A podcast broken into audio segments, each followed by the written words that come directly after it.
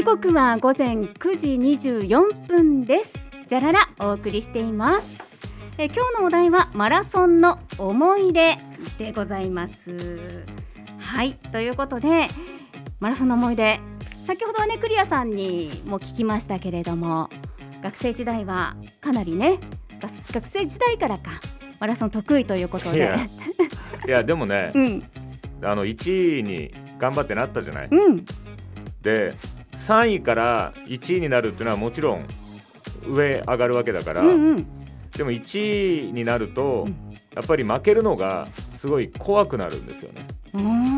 にいとかさんいで、例えばさんいからよんいとかにいからさんいっていうのはそんちょいちいからにいの敗北感よりはまだ軽いような気がするんですけど、個人的にはうーんやっぱり、あのー、すごい怖かったですよね。怖かったですか。うんだからあの休みたくなったりだとか、うん、ねこう走るまでこうすごいなんか弱気になったり、だからそういうのが嫌でしたね、すごくね。うーんだからそういう思いをされてる方っていうのはきっといるんじゃないかなと。子供とかもね、うんうん、なんかそういう周りからのプレッシャーだとか、だからあの小学生の時にでさえそう思う人がいるわけだから、うん、そのオリンピックの代表選考を兼ねるとか、勝って当たり前みたいに言われてる方々が抱えてるプレッシャーとかっていうのはすごいんだろうなって、そういう子どもの頃の経験を通じて、だからこそそういう勝ち続けている人だとか見ると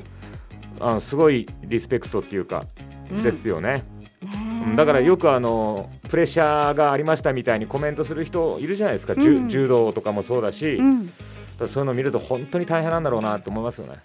そうですね、うん、もうずっとですもんね、オリンピック選手の方とかだと、ね、いやだと思う。その、うん、だから金メダル僕らはね見てたらにいでもすごいなって思ったりするけれども、うん、やっぱ本人とかから見るとうん、やっぱりずっといちいだった人が、まあでもそれでもにいだったらいいのかもしれないけど、あの途中でメダルがないとか入賞できないとかね、うんうんうんうん、だからすごい世界なんだろうなと思いながら、えー、そういうスポーツとか見てますけどね。ねはい、で今週末が帯広でフードバレー十勝マラソンがね行われるということで、うん、私はフードバレー十勝マラソンでは走ったことがないんですけれども、はいまあ、特番ねジャガでやっていますので、その中でこう沿道のねリポートだったりとか、あと選手の方たちにねちょっとインタビューさせてもらって、それリポートでね、うん、あの中継っていう感じではさせていただきましたが、走り終わった方たち本当すがすがしいですね。いやあのー、本当に、えー、楽しいんじゃないかなと思います。走り終わった後はね、うん、走ってる最中は、まあ、大変だったりだとか、うんうん、苦しい場面っていうのはありますけどね、うん、だけど練習を練習をしてれば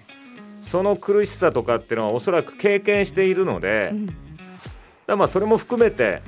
こう、まあ、楽しめるっていうかね、うんうん、ああ辛いなとかって思いながらも練習をしてればゴールがか近づいてくる感覚っていうのは必ず分かりますから、はいはい、やっぱり練習がものを言いますよね、きっとね。ね、はい、もうね本当に今週末のフードバレー十勝マラソンに向けて練習ね、うん、続けてらっしゃる方も多いと思いますのでね、頑張っていただきたいです、はい、頑張ってもらいたいなと思います。